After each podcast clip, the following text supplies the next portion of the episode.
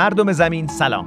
من سیاوش سفاریان پور هستم و شما شنونده قسمت اول از پادکست ایستگاه فضایی هستید. فصل دوم یا سیزن دوم از هم اکنون آغاز میشه. در حالی به شما سلام میگیم که زمین در آستانه برخورد با مجموعه از سنگ های آسمانیه. آنچه که در پیش روی ماست یک بارش شهابی سالانه است بارش شهابی برساوشی که تا لحظات دیگه بهش می‌پردازیم. اما قبل از اون به شما بگم که ما هنوز رو زمین هستیم برنگشتیم به ایستگاه فضایی و اجازه بدید که شاید با همین موزیک رفتیم به ایستگاه فضایی. که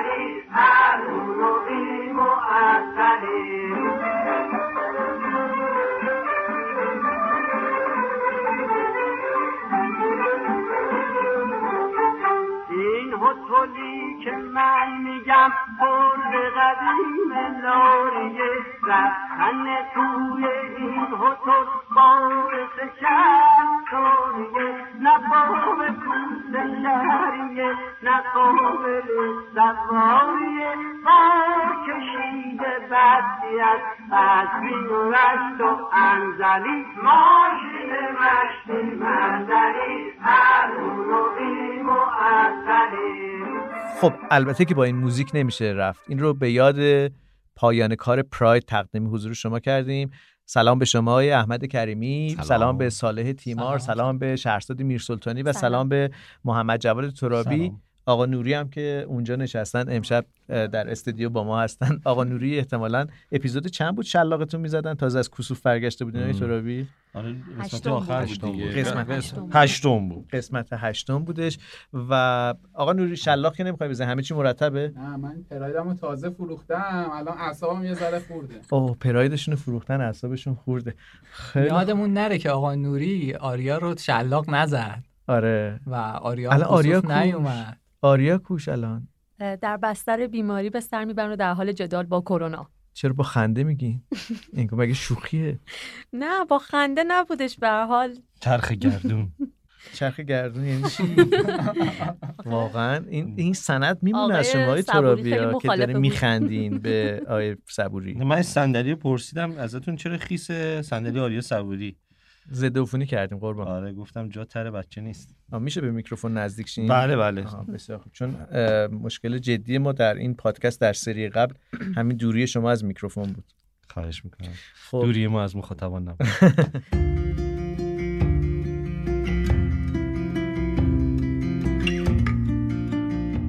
اما همینجا در ابتدای اپیزود اول از ایستگاه فضایی در فصل دوم بگم که شرکت کارخانه نوآوری هماوا اسپانسر یا حامی این اپیزود هستند که خیلی متشکریم که شرایط تداوم و ادامه یافتن پادکست ایستگاه فضایی رو فراهم کردن. همونطور که مندان به فضایی استارتاپی و اکوسیستم استارتاپی می‌دونن شرکت کارخانه نوآوری هماوا یک جور خدمات دهنده به کسب و کارهای نوآورانه نهادهای نوآور و استارتاپ ها هستش فضای کار اشتراکی سرمایه گذاری خطرپذیر شتاب دهنده و همه اینها در هماوا خلاصه شده که خیلی متشکریم که از این پادکست حمایت می‌کنن که در مسیر ترویج علم قدم برداریم مستحکمتر از گذشته.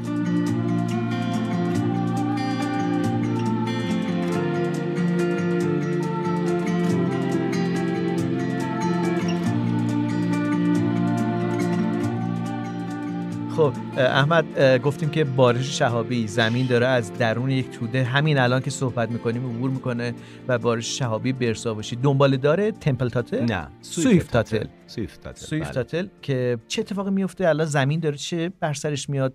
اگر ما تو ایستگاه بودیم خطر ما رو تهدید می‌کرد؟ نه خدا رو شکر نه. ولی خب بالاخره مجموعی از ذرات بجامانده از دنبالدار سویفت تاتل هست که بر همون مدار پیشین باقی مونده. یه چیزی به نام کپه وجود داره. کپه رو شنیدید تا بهار یعنی مجموعی از ذرات که از این دنبالدار یه بخشایی از این اوربیت یا اون مدار دنبالدار رو داره. هر بار اینا برخورد می‌کنن به جو زمین در یک زمان خاص در یک بازه زمانی تقریبا یک ماهه. تقریبا از 27 تیر ماه شروع میشه تا سه شهری بر بازه مدت زمان زیادیه نسبتا. و ما شاهد بارانی از شاپا هستیم. البته این بارش و باران به اون معنا نیست که شما چتر بگیرید دستتون یعنی داره میریزه یا نه؟ نه به اون شکل نیست. ولی بازی زمانی توی یه بازی زمانی یک ساعته شما نزدیک به 100 تا شهاب یا یا کمتر می‌تونید ببینید. و این اتفاق اتفاقیه که می‌تونیم هر کدوم ما تجربه بکنیم. احمد دیدی که یه جاهایی یه دفعه تو طبیعت میری یه گله پشه رو هوا هستن انگار که. مثلا یه دسته زنبور بله، اصلا ولی پشه هستن. از داخلشون که رد میشی انگار که با صورت داره بر... آره، انگار که چرس داره آره، برخورد می‌کنه. آره. این برخورد کره زمین با توده که گفتید که توده های ذرات ریز و درشت شبیه همینه. تو بار شهابی تقریبا همین پیش میاد. دقیقا. ما از میان مدار اون دنبالدار پیشین عبور می‌کنیم. دنبالداری که هر 133 سال یک بار. اگه می‌تونی چهار بار بگو 133 سال. 133 سال آره. 133 سال آره. 133 سال. آفرین، 133 سال. آفرین. آفرین. عبور می‌کنه و ما در همین بازی که خدمتون گفتم یک بارش شهاب داریم که خب به نظر من بازم مثل بارش شهابی جوزایی نیست. بارش شهابی جوزایی یه چیز دیگه است. جزئی که زمستون حالا بهش می‌رسیم. ولی سال وقتی برخورد می‌کنن این سنگا با زمین میسوزن در جو زمین دیگه و ما محصولشون رد شهاب هاست که می‌بینیم. دقیقا قراره که چه چیزی رو اگر بریم در یه جایی که آلودگی نوری نباشه خارج از شهر چی رو قراره ببینیم؟ قبلش اشاره بکنم به این که الزاما زمین از میانه اون توده ذراتی که از یه دنباله دار باقی مونده عبور نمی‌کنه. خیلی اوقات پیش میاد که زمین از نزدیکی اون توده عبور می‌کنه و اون ذرات ریزی که به اندازه شنهایی که ما کنار ساحل می‌بینیم بیشترشون در دام گرانش زمین میافتن و سقوط می‌کنن به سمت زمین. سقوط اینها با سرعت بالا سرعتی بالغ بر 210 هزار کیلومتر بر ساعت با مولکول های جو باعث میشه که هم خود اینا بسوزن همین که فرایند یونیزاسیون در مولکول های جو اتفاق بیفته مهم. و اینجاست که ما قراره یه سری نورهایی رو ببینیم که اه، سریع میان و میدرخشن و زیباییشون ما رو محزوز می‌کنه و یه دفعه محو میشن. عجب. و به اینها میگیم شهاب. خب ما اجازه بدید که داستان بارش شهابی رو همینجا در واقع محفوظ نگهش داریم و دعوت بکنیم از شما شنوندگان پادکست که اگر مایل هستید به شماره 276 مجله نجوم مراجعه بکنید. صالح تیمار محمد صالح تیمار مقاله مفصلی رو نوشته تیرهای برساوشی در آسمان امرداد. راهنمای عملی یافتن صورت فلکی برساوش و رصد بارش شهابی برساوشی که خیلی مفصل گفته که چطور چگونه کی کجا و به چه شکلی در واقع تجربه بکنید بارش شهابی رو. یادمون نره که احمد اشاره کردن که بارش شهابی جوزایی اون هم خیلی جذاب شهاب ها و آزرگویی های بسیار زیادش معروفه که پاییز در واقع رخ میده و این پاییزی بودن بارش شهابی جوزایی اون رو به نوعی برای فصل پاییز یونیک می‌کنه بارش شهابی برساوشی برای فصل تابستان زمستان چی داریم جباری و ربعی. ربعی ربعی داریم آره. ربعی رو داریم که پربارترین زمستونه بهار چطور ما بهارم بارش شهابی داریم به اون شکل یا چیز چیز دلوی نه نه اتودلبی مال یک ماه پیش بارش بود شهابی. بهار فکر می‌کنم بارش شهابی شلیاقی باشه که شلیاقی. تعداد ام. زیادی شهاب نداره به. اینا همه در واقع حاصل برخورد زمین به همون توده های سنگ و قباریه که بر جای مانده از دنباله داره هاست اغلب دیگه درسته بله اغلبشون جا به جا مونده از دنبال دارن. ولی بعضیاشون مثل اه، اه، خود جوزایی بار شهابی جوزایی یا بار شهابی ربعی ذراتی هستن که باقی مانده از برخوردهای سیارکی هن. آه یعنی اونجا به نوعی خوردریزای تصادف فضایی ریخته حالا ما انگار با ماشین ما داریم از نزدیکیشون نزدیکیش یا گاهی اوقات از. دلشون رد میشیم و این اتفاقی که تو به خاطر همینه که آزرگویی در جوزایی زیاده چون که احتمالاً قلب سنگ های بزرگتری بز- وجود داره که. برخورد اون. درخشش اون شهابی که ما می‌بینیم. برمیگرده به ابعاد. اون ذره هایی که دارن به سمت زمین سو البته پارامترهای دیگه هم دخیله ولی مهمترینش همینه و در بار شهابی جوزایی خب ما با ذره های درشتری مواجهیم خب حالا در این قسمت ایستگاه فضایی قصد داریم که با سوی دیگر کره زمین هم ارتباط برقرار بکنیم. مهمان ویژه این ایستگاه حامد پورخورسندی است. دکتر حامد پورخورسندی که تا لحظه دیگه با او گفتگو خواهیم کرد. گفتیم وقتی رو زمین ایستادیم رد شهاب ها رو می‌بینیم. صالح اشاره کردن که اگر ابعاد بزرگ باشه و از دام به نوعی جو زمین بتونه عبور بکنه و نسوزه این باقی مانده که به زمین می‌رسه شهاب سنگ هاست که حالا می‌خوایم با جستجوگر شهاب سنگ ها یکی از جستجوگران شهاب سنگ ها گفتگو بکنیم. اما قبل از اون من می‌خوام برم به سراغ محمد جواد ترابی که به ما بگه که ما از رو زمین وقتی داریم نگاه می‌کنیم رد شهاب ها رو می‌بینیم. حالا اگر تو ایستگاه فضایی باشیم چه می‌بینیم؟ تا لحظات دیگه محمد جواد به این سوال جواب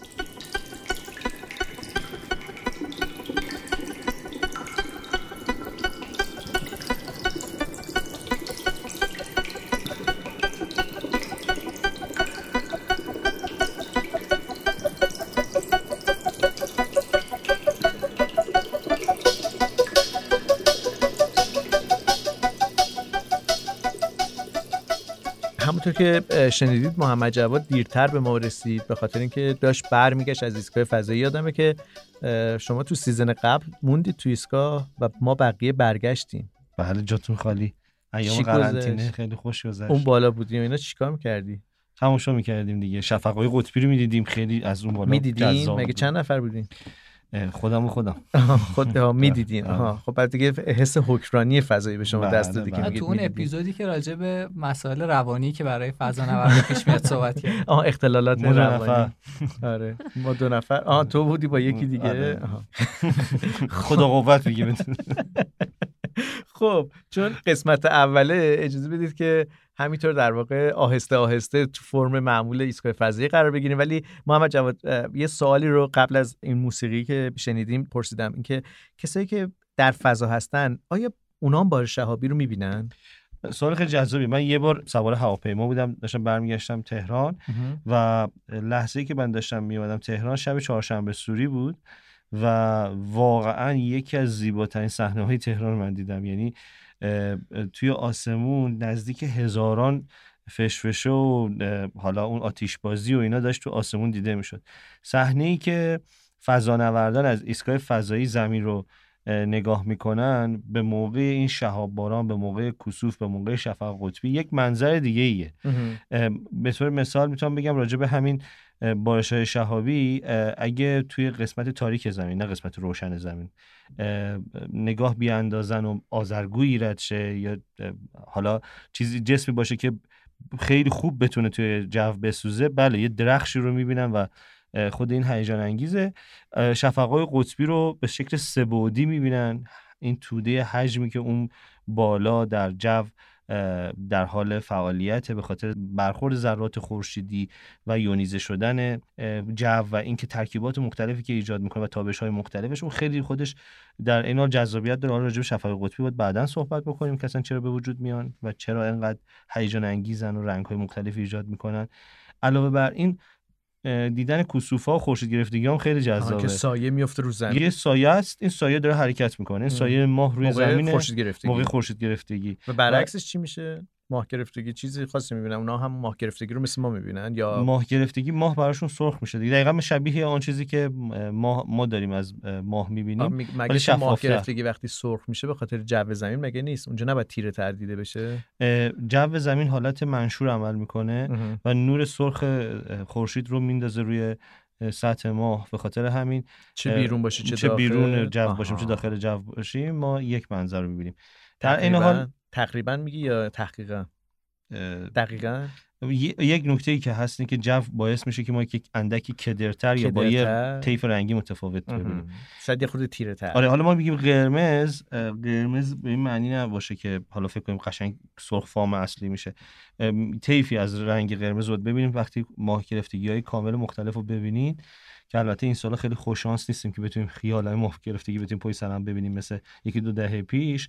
اون موقع می‌تونیم بفهمیم که اصلا وقتی تو عکس‌های مختلف ثبت می‌کنیم ماه گرفتگی ببینیم رنگاشون متفاوت میشه از هم و یه طیفی از رنگو داریم.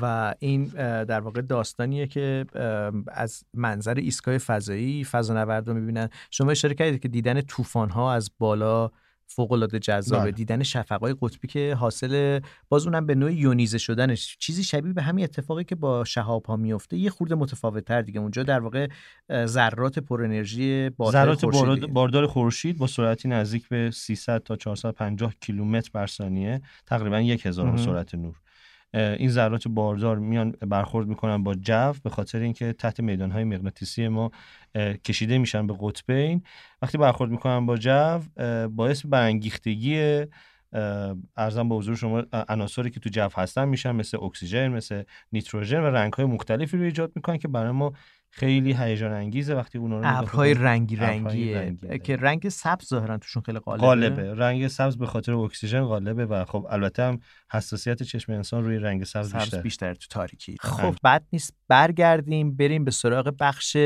جذاب آسمان نما که هر بار محمد صالح تیمار و احمد کریمی ما رو با پدیده هایی که در آسمان شب رخ میده آشنا می‌کنند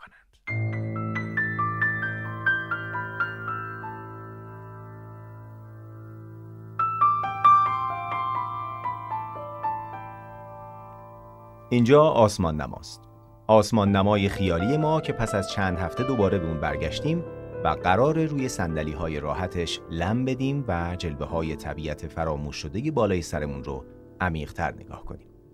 قبلا از موقعیت سیارات منظومه شمسی گفتیم.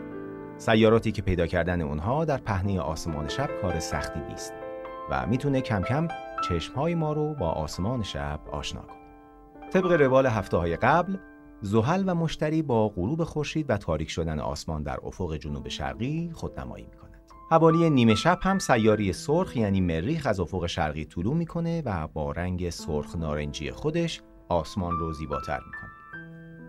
پس از مریخ نوبت ظهر است تا حوالی ساعت 3 و 30 دقیقه بامداد با طلوع از افق شرقی و با درخشش بی‌نظیرش چشم هممون رو روشن می‌کنه. در شبهای تابستان پیدا کردن مثلث تابستانی که از اتصال سه ستاره درخشان در آسمان شب به وجود میاد کار آسانیه که منجر به ارتقاء مهارت‌های رصد ما با چشمان غیر مسلح میشه. این مثلث که ستاره های نصر واقع، نصر طائر و زد با دجاجه رأسهای اون هستند در شبهای مرداد پیش از نیمه شب تقریبا در بالای سر ناظر زمینی دیده میشه. برای پیدا کردن این مثلث کافیه در زمان گفته شده اندکی از منابع آلودگی نوری دور بشید و به بالای سرتون نگاه کنید. پرنورترین ستاره هایی رو که می‌بینید پیدا کنید و با اونها یک مثلث بسازید. البته با استفاده از اپلیکیشن های آسمان نما که در اپیزودهای بعدی بیشتر از اونها خواهیم گفت هم می‌تونید این سه ستاره رو به نام های وگا، التیر و دنه پیدا کنید. پیدا کردن این مثلث مقدمات رصد صورتهای فلکی رو برای ما فراهم می‌کنه که به زودی بهش خواهیم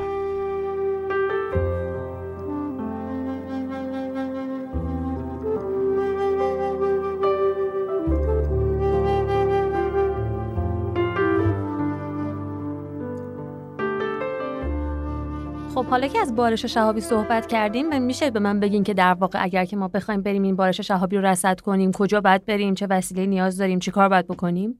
خب برای دیدن شهاب ها لازم هست که اولین کاری که باید انجام بدیم اینه از منابع آلودگی نوری فاصله بگیریم. یعنی از شهری که هستین به خصوص شهر پرنوری کلان شهری مثل تهران دیدن شهاب ها امکان پذیر نیست. یعنی شما لازم هست که دست کم 60 70 کیلومتر و حتی بیشتر برای تهران فکر کنم هولوش 140 کیلومتر باید فاصله بگیرین که از این قرص نورانی دور بشید. تازه این شاب های در واقع کم نور و پر نور آسمان رو می‌تونید ببینید. من یه حد قدری برای این قضیه قائل هستم. یعنی میگم حد قدر که به حد قدر چهار نزدیک شد یعنی چهار رو رد کردین شد پنج دیگه فکر می‌کنم بهترین شرایط برای رصد شاب ها باشه. از اونجا که ما قرار یکی از هیجان انگیزترین پدیده های رصدی رو ببینیم که واقعا می‌تونه هر کسی رو که از دنیای نجوم دور بوده رو هم به نجوم علاقه بکنه من توصیه می‌کنم یه برنامه ویژه براش داشته باشیم. از چند شب قبل شروع بکنیم به بررسی کردن سایت های هواشناسی اینکه کجا الان آسمون صافه و اینکه کجا میشه رفت و در واقع دور از آلودگی نوری در یک رصدگاهی که افقش بازه درخت ساختمون یا تپه و کوه و اینا مزاحممون نیست بشینیم چشم انتظار شهاب‌ها هیچ وسیله هم نیاز نداریم فقط چشممون و یه زیرانداز یا یه صندلی مناسب خیلی راحت دراز بکشیم یا بشینیم روی صندلیمون و چشم به راه شهاب‌های درخشان و زیبا باشیم. خب بامداد روز چهارشنبه رو پس فراموش نکنید. فکر می‌کنم چیزی در حدود سه ساعت زمان باشه یعنی فرصت ما. از زمانی که خورشید غروب می‌کنه که نه هنوز یه مقداری تا یک ساعت هوا روشنه. از هلوش ساعت نه شب تا ساعت دوازده و 45 دقیقه. این 45 دقیقه بامداد که ماه طلوع می‌کنه و با نورش دیگه اجازه نمیده شما شابهای کم رو بتونید ببینید فرصت خوبی هست که این بارش شابی رو رصد کنید. البته یادمون نره که بارش شهابی برساوشی معمولا بعد از نیمه شب به اوج خودش می‌رسه و اوج فعالیت خودش رو به معرض نمایش می‌ذاره. اما با اینکه ماه هم تو آسمونه از شانستون غافل نشید چرا که پیش اومده در شبایی که ماه کامل هم مزاحم بوده ما شهابهای خیلی درخشانی دیدیم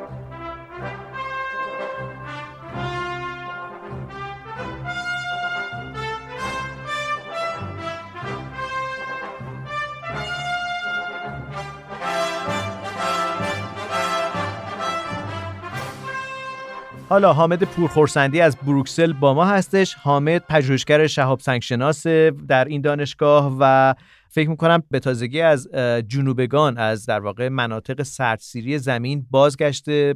اونجا ظاهرا در جستجوی شهاب سنگ ها بودن. به همراه یک گروه پژوهشی. سلام حامد به تو در بروکسل. یه مقدار در واقع راجع به این سفر اخیر می‌تونی بگی. ما چون راجع به بار شهابی برساوشی صحبت کردیم تو این شماره مجله نجوم هم مفصل باهات گفتگو شده راجع به کارهای پژوهشی که این روزها انجام میدی. چطور بود قطب جنوب؟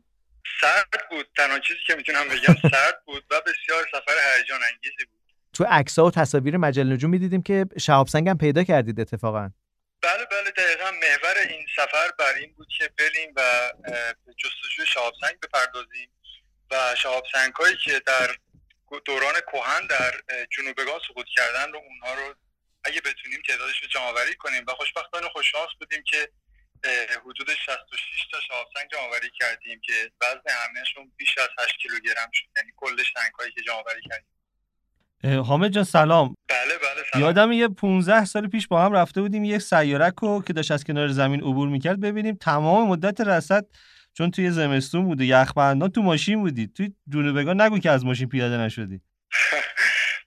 مشکل اصلی که تو جنوبگان بود این بود که ماشین نداشتیم وگرنه اگه ماشین داشتیم حتما داخل ماشین میموندم به نظرم زندگی باحالی رو داری تجربه می‌کنی حامد. اینکه در واقع جدا از اینکه تحصیلات دکتری خودت توی زمین شناسی گرفتی و تخصص اصلی شهاب سنگ شناسیه اه، فارغ از این تو دقیقا از دنیای نجوم آماتوری یک راست رفتی توی دنیایی که فضای آکادمیک تو رو به دل مکاشفه درباره منظومه شمسی رسوندش. این دنیا برات جالب توجه حتما به خاطر اینکه از یه عقبه و یه بکراند در واقع جالبی سرچشمه می‌گیره. هنوز در واقع همون شور و شوق دوران نجوم آماتوری رو داری؟ دقیقا همینطوره. به نظر من اه، یک یکی از چیزهایی که یکی از عواملی که باعث شده خیلی لذت ببرم از کارم به خاطر اینه که از نجوم آماتوری شروع کردم و نجوم آماتوری در واقع دید خیلی خیلی وسیعتری به من داد نسبت به علم و همینطور باعث شد که فقط علاقم رو دنبال کنم و این کارم با علاقه دارم دنبال می‌کنم و طبیعتا شور و شوقی که دارم ممکنه بعضی موقع به خاطر اینکه وارد دنیای حرفه شدید باعث بشه که بعضی موقع و شوق کمتر بشه و برای اینکه مقابله کنیم با این همیشه سعی می‌کنم برم سراغ موضوعات جدید پروژه های جدید و همون شروع شوق دنیای آماتوری رو نگه دارم. و این کاری هست که انجام میدم. الان هم به طور خاص روی شهاب سنگا کار می‌کنم و واقعا شاخه ای هست که حتی اگر سالها هم روی این شاخه کار کنید همچنان شروع شوق و هیجان روزهای اول رو با خودتون خواهید داشت و من از این بابت خوشحالم. گفتی که حدود 66 قطعه سنگ یا بهتر بگم 66 مسافر فضایی رو شما از جنوبگان در این سفر تحقیقاتی خودتون جمع آوری کردید. دنبال جواب چه سوالایی هستید از این 66 سنگی که به دست آوردید؟ واقعیت اینه که ما برای اینکه درک بهتری از منظومه شمسی داشته باشیم به جز سنگ‌های کره زمین ما نیاز داریم که سنگ‌هایی داشته باشیم یا قطعاتی داشته باشیم از اجزای دیگر منظومه شمسی. و به خاطر اینکه هزینه در واقع رفتن به یک جرم منظومه شمسی و نمونه برداری از اون بسیار زیاد هست بنابراین ما باید در واقع منتظر باشیم که طبیعت این قطعات رو برای ما بیارن. و شهاب سنگ ها همچین سنگ هایی هستند سنگ هایی هستند که از اجرام دیگر منظومه شمسی و به واسطه فرایندهای طبیعی به ما می‌رسن و در واقع یک جور بررسی شهاب ها و پیدا کردن شهاب ها در واقع یک جور میشه گفت سفر فضایی ارزون قیمت هست و جای اینکه میلیاردها دلار هزینه کنید تا بتونید برید و برداری انجام بدید این کار رو طبیعت داره انجام میده. و ما خب رفتیم جنوبگان به خاطر مشخصات اقلیمی و مشخصات خاصی که جنوبگان داره هر چقدر بیشتر شهاب سنگ پیدا کنیم در واقع ما درک بهتری از منظومه شمسی خواهیم داشت. چون که این سنگ ها از اجرام متنوعی میان و هر چقدر اگر ما اجرام متنوعی رو بررسی کنیم در واقع دیدمون نسبت منظومه شمسی بهتر میشه و بازتر میشه. و خوشبختانه در این سفر ما شهاب رو جمع کردیم که از جاهای مختلف منظومه شمسی میان از سیارک های مختلف منظومه شمسی میان و با بررسی این سنگ ها در واقع مثل اینی که ما رفتیم به سطح سیارک ها و نمونه برداری کردیم و نمونه ها رو آوردیم ولی آه، خب. بسیار بسیار کم خب حالا این اتفاق افتاده که این شهاب سنگ ها رو برداشت کردید. حالا اینکه چطور تشخیص می‌دید که این یه سنگ عادیه یا یک سنگ آسمانیه خودش این به کنار. اینکه چرا میرید قطب جنوب؟ من دعوت می‌کنم که شنونده های پادکست برن داستان سفرنامه شما و گفتگو با شما رو بخونن که در این شماره مجله نجوم چاپ شده که مفصل گفتید که چرا اصلا میرید قطب جنوب برای کاوش و یافتن شهاب سنگ ولی از اینجا به بعد می‌خوام یه مقدار راجبش صحبت بکنیم. با اینا چیکار می‌کنید؟ اینا رو برش می‌زنید؟ زیر میکروسکوپ می‌ذارید. چی و دقیقا چیکار می‌کنید باشون توی مسیر پژوهشیتون این رو مثلا کانی های درونش رو با چیز دیگه ای مقایسه می‌کنید. دقیقا چه اتفاقی میفته توی مسیر پژوهشی شما بر روی این سنگ ها یا سنگ های دیگری که نمونه برداری شده از جای دیگه ای به دست آوردید؟ در واقع کار پژوهشی ما روی این سنگ ها از همون سر در واقع خود صحرا شروع میشه. موقعی که این سنگ ها رو ما پیدا می‌کنیم در جنوبگان همون روزی که اینا رو پیدا می‌کنیم یک سری در واقع کارهای آزمایشگاهی روشون انجام میدیم تا ببینیم برای مثال ببینیم که مقدار فلز داخل این سنگ چقدر است. این مقدار فلز داخل سنگ به ما اطلاعات اولیه در مورد نوع سنگ رو میده و بعدا وقتی که ما اینا رو میاریم به آزمایشگاه هامون خب اینا داخل یخچال نگهداری میشن مستقیم میان آز- میاریم تو آزمایشگاه و اول ابتدا باید یخ اینها رو از بین ببریم داخل سنگ چون که یخی هست که از جنوبگان مونده. ولی ما. باید از روش استفاده کنیم که این یخ آب نشه و باعث نشه که سنگ در واقع آسیب ببینه. و به روش هایی که یکی دو روز طول می‌کشه این یخ رو از بین می‌بریم داخل سنگ و بعدا کاری که انجام میدیم شروع می‌کنیم به طبقه بندی اولیه سنگ که این طبقه بندی اولیه بر مبنای همون اندازه‌گیری اولیه هست که در صحرا انجام دادیم. برای طبقه بندی اولیه سنگ رو برش می‌زنیم تا بتونیم یک دیدی داشته باشیم به داخل سنگ. و. برای اینکه این دید رو داشته باشیم سنگ رو برش می‌زنیم و بعدا توسط میکروسکوپ های مختلف میکروسکوپ نوری میکروسکوپ الکترونی میایم و داخل سنگ رو بررسی می‌کنیم تا ببینیم که این سنگ به چه گروهی تعلق داره.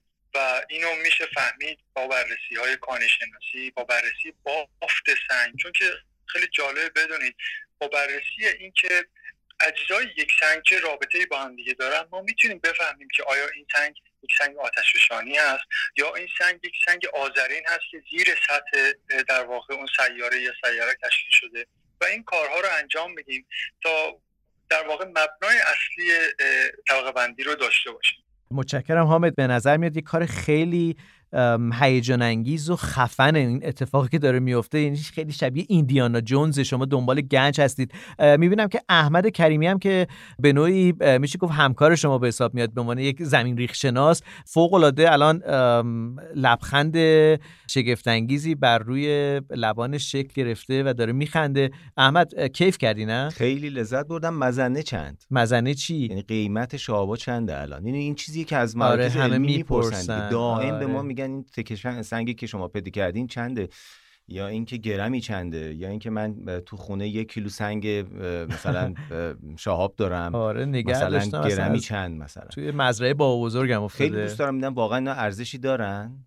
خب سوالی هست که خب در مورد سنگ های جنوبگان اینها خب خرید فروش نمیشن طبیعتا فقط برای جامعه علمی هستن. ولی در مورد شهاب سنگ های دیگر ما باید بدونیم که بیشتر سنگ هایی که افراد پیدا می‌کنن خب شاید بگم 99 درصد این سنگ ها شهاب سنگ نیستن. و از این یک درصد اونایی که شهاب سنگ هستن هم 95 درصدشون ارزش ارزش مادی ندارن. و چون که اونقدر زیاد هستن برای همین ارزش مادی خاصی ندارن. زیاد هستن؟ بعضی شهاب سنگ ها آره خیلی زیادن. فقط اگه. بتونید اونا رو شناسایی کنید احتمال پیدا کردنشون زیاده بعد ولی بعضی گونه های شهاب سنگی هستن که منشأشون به ماه برمیگرده به مریخ برمیگرده. اینا گرونن دیگه. کمیاب هستن. آها. اونا طبیعتا گرونترن و برای شناساییشون هم طبیعتا باید افراد تجربه خیلی زیادی داشته باشن. یا اینکه خوششانس باشن و سنگ سقوط کنه در خانهشون که در ایران در چهار سال اخیر دو سه بار اتفاق افتاده و افراد خوششانس چیکار کنن وقتی افتاد چیکار کنن؟ بیارن به شما تقدیم کنن برای کار علمی نه من نمی‌خوام من تقدیم کنم.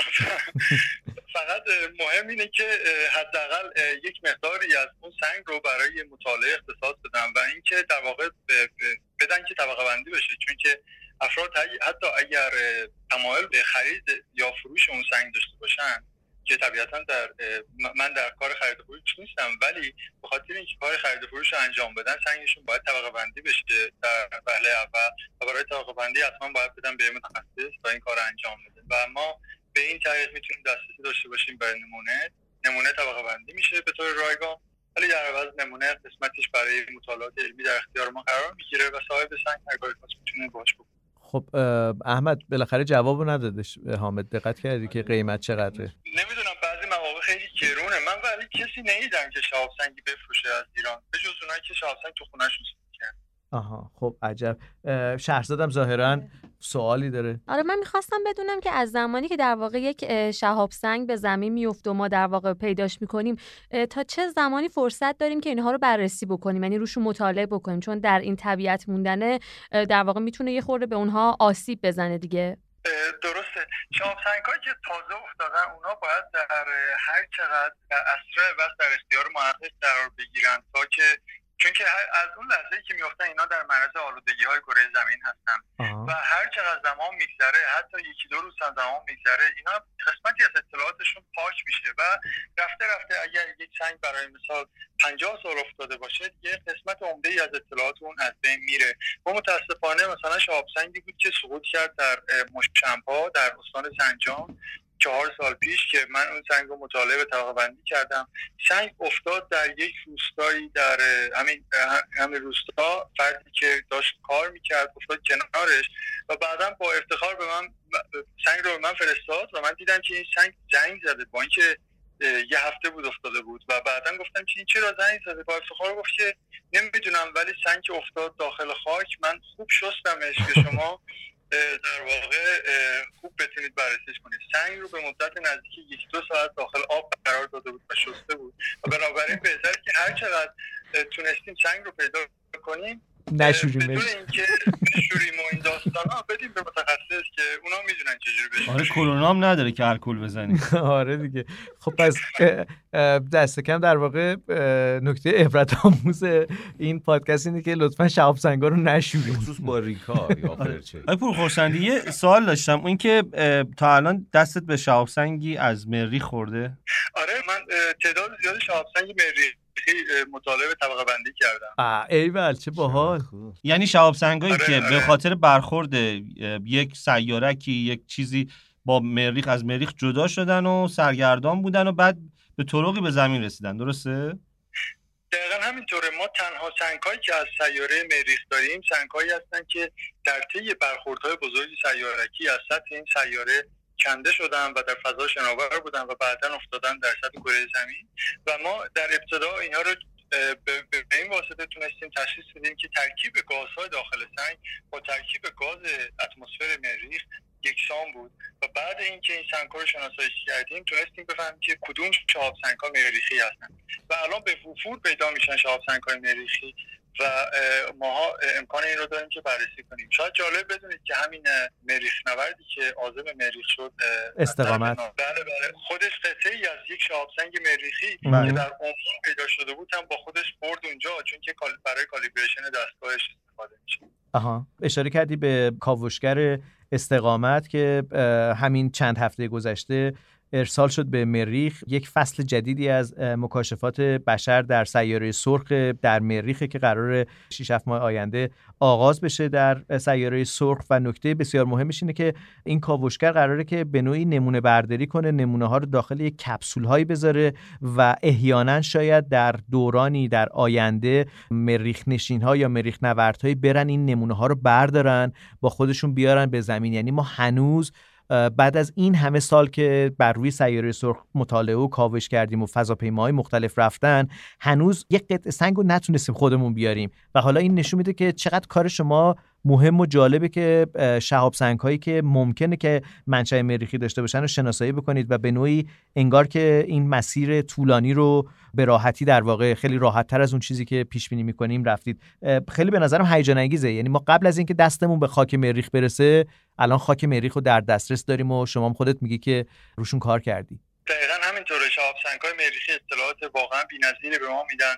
ولی شکی نیست که داشتن خود نمونه از مریخ که در واقع آورده شده اون خیلی خیلی خیلی ارزش علمی بیشتری داره. و خب برای ما خیلی مهمی که حتما نمونه داشته باشیم از مریخ در آزمایشگاه همون حامد به عنوان آخرین سوال چه اتفاقی بیفته؟ چه چیزی پیدا بکنی به عنوان یه پژوهشگر؟ در واقع احساسات جریه دار میشه که یک کشف بزرگ رو در تاریخ علم رقم زدی. یک شهاب سنگشناس مهمترین کشفی که می‌تونه انجام بده چیه؟ بستگی داره به اینکه افراد تخصصشون چی باشه. من دوستایی دارم که اینها روی منشأ حیات کار می‌کنن. طبیعتا اگه از اونها بپرسید اونها میگن که برای مثال اگه من بتونم یک فسیلی داخل یک شهاب سنگ مریخی پیدا کنم برای من مهمترین چیز هست و اونها می‌تونن به, خیلی خوشحال میشن از این قضیه. برای من شاید خیلی جالبتر از بقیه پیدا کردن قطعاتی باشه از ابرنواخترهایی که قبل از تشکیل منظومه شمسی اینها منفجر شدن و این قطعاتشون در واقع داخل سنگ ها مونده. چون که می‌دونی با شهاب سنگ ها خودشون قطعاتی دارن که از ابر ابرنواخترهای دیرینه تشکیل شده ولی این قطعات بسیار ریز هستن. ولی در شرایطی ممکنه که قطعات بزرگتری ازشون تشکیل بشه و اگه شانس این رو داشته باشیم که قطعاتی از اونها داخل شهاب سنگ ها به اندازه بزرگ باشه تا بتونیم اینا رو سنسنجی کنیم موقع خیلی عالی میشه. چون که می‌تونیم بفهمیم که یک منظومه شمسی ابر اولیه منظومه شمسی حاصل انفجار چند تا ابرنواختر هست. دو اینکه این ابرنواخترها کی منفجر شده. این چه چیزا رو میشون می‌تونیم بهشون جواب بدیم برای من به شخصه پیدا کردن قدیمی ترین ذراتی که در شهاب سنگ ها وجود دارن و, اونهایی که در ابر ابرنواخترها ایجاد شدن نظر من خیلی جذاب. ولی برای خیلی ها پیدا کردن آثار حیات گذشته در سنگ های مریخی من فقط توضیح بدم که محمد صالح تیمار دهانش باز مونده برای چند دقیقه و حیرت زده است نسبت به این ایده ای که راجع به کشف رد پای ابرنواختری که به نوعی منظومه شمسی از اون به وجود اومده رو دارید اشاره می‌کنید بهش فوق العاده هیجان انگیزه و حامد برای تو بهترین ها رو آرزو می‌کنم. دکتر حامد پورخورسندی پژوهشگر شهاب سنگشناس که روی خط ایستگاه فضایی با ما بودن. بچه ها شما کاری ندارید به حامد؟ آرزوی پیدا کردن شهاب سنگهایی با این خصوصیات. امیدوارم که یه اتفاق هیجان انگیز به زودی براتون بیفته قبل از پایان کرونا. منم امیدوارم احمد. بدرخشی و موفق باشی مثل همیشه. محمد جواد من فکر کنم اون اتفاق مثبت افتاده دیگه. جز معدود ایرانیایی که دستش به خاک مریخ خورده. آه خب اینم خیلی خوبه. آقا نوری شما نظری ندارید چی- من حرف- امیدوارم کسی دیگه شهاب سنگا رو نشوره بده به شما. آقا نوری م- امیدوارن که کسی نشوره دیگه شهاب سنگا رو. خیلی ممنونم. متشکرم. حامد خیلی ممنونم. لطف چیزی. هست که بخوای بگی و نگفتی؟ خیلی ممنونم. خیلی ممنون بابت دعوتتون و من خیلی خوشحال شدم که صدای دوستان عزیزم رو شنیدم و خیلی ممنون و منم خیلی پیگیر پادکست هستم. خیلی ممنون. متشکرم متشکرم از حامد پورخورسندی. ما اینجا هستیم و اینجا ایستگاه فضایی است.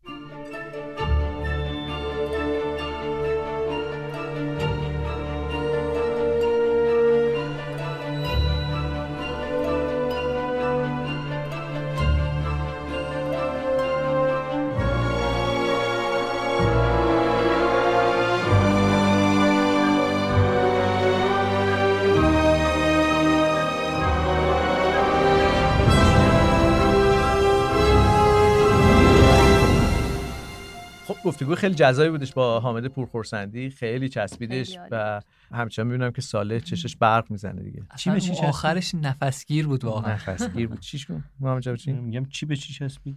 چی؟ چی به چی چسبید؟ گفتگوی جذابی بود منظورم به ما اینه. چسبید. آه. کلا میگن چسبید یعنی چی؟ این زیادی محمد جواد تو فضا مونده. یه خورده توانایی تحلیلیشو از دست داده آره. دیگه. فکر کنم باید فرماندهی رو واگذار کنه دیگه فرماندهی به آقای جوونا صبوری هم بدین. که نیستن و آره، به آقای حال صبوری هم که نه من با. حفظ سمت قرار کارهای دیگه هم انجام. من و ساله هستیم هر ما حال. دی بالاخره نسل جدید می‌خواد دست بگیره ایسکا رو من به نظر می‌رسه که بیایم اولین فرمانده زن ایستگاه فضایی رو استخدام بکنیم فقط چه کارایی می‌کنیم میشه برنامه‌تون رو بگید خانم میرسلطانی؟ من اولین کاری که می‌کنم سعی می‌کنم خانم های بیشتری رو به در واقع به پادکست ایستگاه فضایی دعوت بکنم. درسته. آشپزیتون خوبه؟ نه اصلا. که وظیفه اصلی فرمانده آشپزیه. شما باید سعی کنید منوی جدید ارائه بدید. آقا من. استفاده نمیدم من فقط از میشم. بگم. سعی می‌کنم با ایستگاه فضایی دیگه ارتباط برقرار کنم و با استفاده از سفارش آنلاین غذا براتون غذای فضایی تهیه خب کنم اجازه بدید که به رأی عموم بگذاریم. کسانی که مایل هستن که شهرزاد میرسلطانی انتخاب بشه برای فرماندهی ایستگاه فضایی که از اپیزود بعدی قرار که سفرمون رو دوباره آغاز بکنیم لطفا برای ما کامنت بگذارن در اینستاگراممون. صفحش چیه آقای تیمار؟ Space Station Cast Space Station Cast. که می‌تونید اونجا پیام بگذارید. توی توییتر هم که رد هر کدوممون رو می‌تونید پیدا بله. بکنید و تو روبیکا که می‌تونید به شهرزاد نمره بدین. مثل که شما روبیکا رو خیلی اثر گذاشت های ترابی هنوز اتفاق داره ظهور کرده خوشحالم که. بچه های این نسل همه با در واقع فضای مجازی آشنا هستن و یه ارتشی از کودکان رو می‌تونم راه اندازی کنم که ما اسیر این صحنه بدن. آراییاتو نمیشه بالای 18 سال می‌تونن کامنت بذارن. بالای 18 سال. آره فکر خیلی خوبی. احمد نظر شما چیه؟ نظری نداره هیچ نظری بابا. بسیار. می‌کنم بسیار خوب بسیار خوب. من یک بار دیگه یادآوری بکنم که این اپیزود اول ایستگاه فضایی با حمایت و مشارکت شرکت کارخانه نوآوری هماوا تقدیم حضور شما شد و خیلی خیلی سپاسگزاریم از اسپانسر این قسمت که در واقع این امکان رو ایجاد کرد که این پادکست دوباره ادامه پیدا بکنه. من سیاوش سفاریان پور هستم و از شما خداحافظی می‌کنم و اجازه می‌خوام که دعوت بکنم قسمتی دیگر از قصه فضایی یا داستان تخیلی که شهرزاد میرسلطانی پیشتر برای ما آغاز کردن از پاکت فلزی رو با هم دیگه بشنویم و این میشه قسمت چندم خانم میرسلطانی؟ قسمت نهم هستش. قسمت نهم و اگر تا الان نشنیدید لطفا اپیزودهای قبلی رو هم دنبال بکنید که سرنخ به دست بیاد براتون. داستان داستان پاکتی هستش که به دست کودکی می‌رسه به که دست یک خانم نویسنده به دست یک. خانم نویسنده می‌رسه. پاکت رو یک کودک از ایستگاه فضایی به زمین فرستاده دیگه چی بودش خانم میرسلطانی تو این اه، 8 در- 9 اپیزود شما نشنیدین من اپیزودهای من که؟ هر دفعه دارم آخه میشنوم دیدم گفتین یه کودک و اینا شک نه نه یه لحظه. یک کودک بود که نامه می‌داد یا بله، پیام بله. رادیویی پاکتی میدادش هست که تبدیل میشه در واقع به یک رادیو و هر بار در واقع قصه هایی رو روایت می‌کنه قصه سفر دختر ده ساله به فضا هست و حالا این خانم نویسنده قراره که در واقع از این نامه ها داستان رو بفهمه و داستان سفر این دختر خانم رو بنویسه. شما می‌تونید اپیزودهای قبلی رو دنبال بکنید که این تکه های داستان پاکت فلزی آخر هر اپیزود قرار گرفته. لطفاً پیشنهاد می‌کنیم برای کودکان و نوجوانان اگر در پیرامونتون هستن این تکه ها رو پخش بکنید که احتمالاً برای اونها شاید بتونه رویایی رو بسازه از آنچه که در آینده اتفاق میفته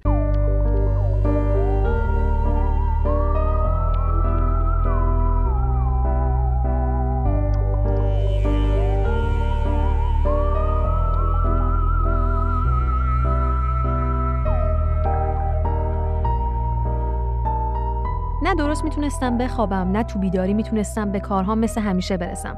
داستانی رو که در حال نوشتنش بودم رها کرده بودم. پاکت فلزی و داستانهاش تمام ذهن من رو به خودش مشغول کرده بود. تمام روز و شب رو فقط به انتظار نامه دوباره از نگان و شنیدن صداش میشستم. بارها بارها سعی کرده بودم نامه های نگان رو دوباره و دوباره گوش بدم. اما هر چقدر تلاش کردم نشد که نشد. انگار این رادیو فلزی مثل این وسایل جدید نیست که حافظه داشته باشه و چیزایی که ازش پخش میشه رو بشه روش ضبط کرد. درست مثل رادیوهای قدیمی برای شنیدن نامه های نگان فقط و فقط یک بار فرصت داشتم. باید تمام هوش و حواسم رو خوب جمع می کردم و به دور از هیجان و احساس حرفاش رو یا بهتر بگم قصهش رو به خوبی میشیدم و به خاطر میسپردم. ناسلامتی نگان تمام این بازی رو شروع کرده بود تا من نویسنده داستانش بشم. راستش هم بگم اگر نگانم از من نمی‌خواست که داستانش رو برای بچه ها بنویسم بدون شک خودم این کارو می‌کردم. پاکت فلزی داستانی بود که باید نوشته می‌شد. زمان گذشت و با پخش شدن موسیقی همیشگی وقت شنیدن نامه سوم نگان فرا رسیده بود. خانم نویسنده سلام. امیدوارم خوب باشید و حسابی تو این 17 ساعت و 42 دقیقه و 33 ثانیه بهتون خوش گذشته باشه. حیف که شما نمی‌تونید جواب نامه های من رو بدید وگرنه خیلی دلم می‌خواست بدونم کار نوشتن داستان فضایی من به کجا رسیده. امروز می‌خوام بخش مهمی از قصم رو براتون بگم. می‌دونم تو ذهن شما کلی سوال هست ولی همون جور که شما بزرگترها همیشه به بچه ها میگید صبر داشته باشن، حالا من از شما می‌خوام صبر داشته باشید. کم کم تو نامه هام جواب تمام سوال هاتون رو میدم. خب کجا بودیم؟ آها تو نامه قبلی از پدرم براتون گفتم و گفتم که ما با هم در ایستگاه فضایی هستیم. حقیقتش داستان علاقه من شدن من هم به فضا و دنیای فضانوردی به پدرم برمیگرده. پدر من یه فضانورد بزرگ و معروفه و من از روزی که چشم باز کردم تمام در و دیوار خونم پر شده بود از عکس‌ها و نقاشیایی از فضا و فضانوردا. وقتی 5 6 ساله بودم جلوی اون عکس‌ها وای میستادم و نگاهشون می‌کردم. اون وقت بود که پدرم از راه می‌رسید و قصهشون رو برام می‌گفت. خیلی از اون عکس‌ها قدیمی بودن و عکسایی بودن که تلسکوپ فضایی هابل برای ما گرفته بود. پدرم عاشق شاهکارهای هابل بود و با اینکه تلسکوپ‌های فضایی بعدی عکسای جذابتر و مهمتری گرفته بودن همچنان دیوارهای خونه ما با عکسای این تلسکوپ فضایی پر شده بود. اینجوری شد که من از همون موقع عاشق دنیای فضا و ستاره ها شدم. یادم یه روزی از همون روزا مادرم با کلی مقوا و پارچه و نخ و چسب و کاغذ رنگی اومد تو اتاق و بهم گفت بیا برات لباس فضانوردی درست کنیم. پس من و مادرم دست به کار شدیم و با همون وسایلی که داشتیم از روی عکس لباس فضانوردها لباسی برای من درست کردیم. با هیجان و شوق زیاد لباس رو پوشیدم و مادرم آخر سر کلاه موتور سواری پدرم رو روی سرم گذاشت تا لباس فضانوردیم کامل بشه و درست مثل لباس فضانوردها بشه. خوشحال و خندون توی خونه میدویدم و جیغ می‌زدم که من یه فضانوردم من یه فضانوردم. دارم میرم فضا. که مادرم اومد و منو بغل کرد و بلند کرد و با من شروع به چرخیدن کرد. همینجور که تو هوا میچرخیدم و فریاد می‌زدم پدرم با قاب عکس جدید و بزرگی وارد خونه شد. برعکس بقیه عکسا این عکس خیلی رنگی رنگی نبود. یه صفحه کامل سیاه رنگ بود که نقطه های کوچیک روشنی روش دیده می‌شد. چشمم که به عکس افتاد ساکت شدم. از بغل مادرم پایین اومدم و خیره به عکس به سمتش رفتم. جلوش وایسادم و بدون اینکه حتی پلک بزنم فقط نگاهش کردم. پدرم بهم گفت می‌دونی این عکس چیه؟ سر تکون دادم که نه. پرسید می‌دونی که این عکس رو گرفته؟ مامانم از اونور با خنده جواب داد و باز هم جناب آقای هابل. پدرم ازم پرسید فکر می‌کنی این عکس چیه؟ کمی عکس رو نگاه کردم و با دیدن اون صفحه سیاه و نقطه های روشن که مثل دونه های جواهر میدرخشیدن گفتم ستاره ها عکس ستاره ها فضا و پدرم گفت نه ستاره ها نیستن و شروع کرد به توضیح دادن. این عکس هابل فقط و فقط یک گوشه کوچیک از جهانی که ما درش زندگی می‌کنیم رو نشون میده. تو جهان ما کلی کهکشان وجود داره. بیشتر از اونی که بتونی فکرشو بکنی. تو هر کهکشانی هم کلی ستاره زندگی می‌کنن که می‌تونن برای خودشون یه عالم سیاره داشته باشن. خورشید ما فقط یه ستاره است و با سیاره هاش توی یه کهکشان به نام راه شیری زندگی می‌کنه. حالا تمام نقطه های ریز و درشتی که توی این عکس می‌بینی برای خودشون یه کهکشانن. می‌بینی نگان جهان ما خیلی بزرگه.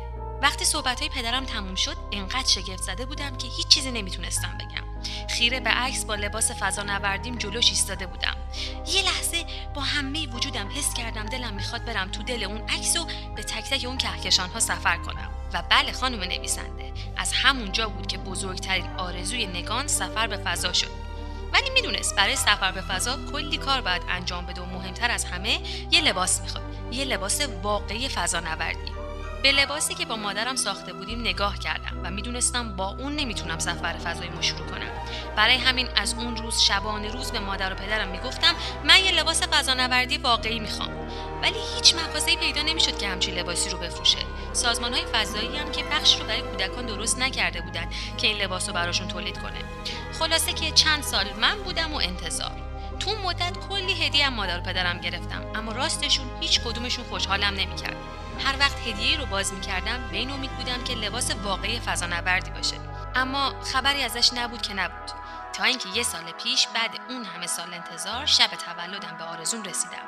مادر و پدرم بسته بزرگ و سنگینی رو که میون کاغذ رنگی پیچیده شده بود به دستم دادن و من با ناامیدی شروع به باز کردنش کردم. از دل اون کاغذ رنگی لباس سفیدی بیرون اومد. اون لباس لباس واقعی فضانوردی بود و قصه فضانورد شدن من درست از هدیه گرفتن این لباس شروع میشه. خانم نویسنده تا 17 ساعت و 42 دقیقه و 33 ثانیه دیگه خدا نگهدار.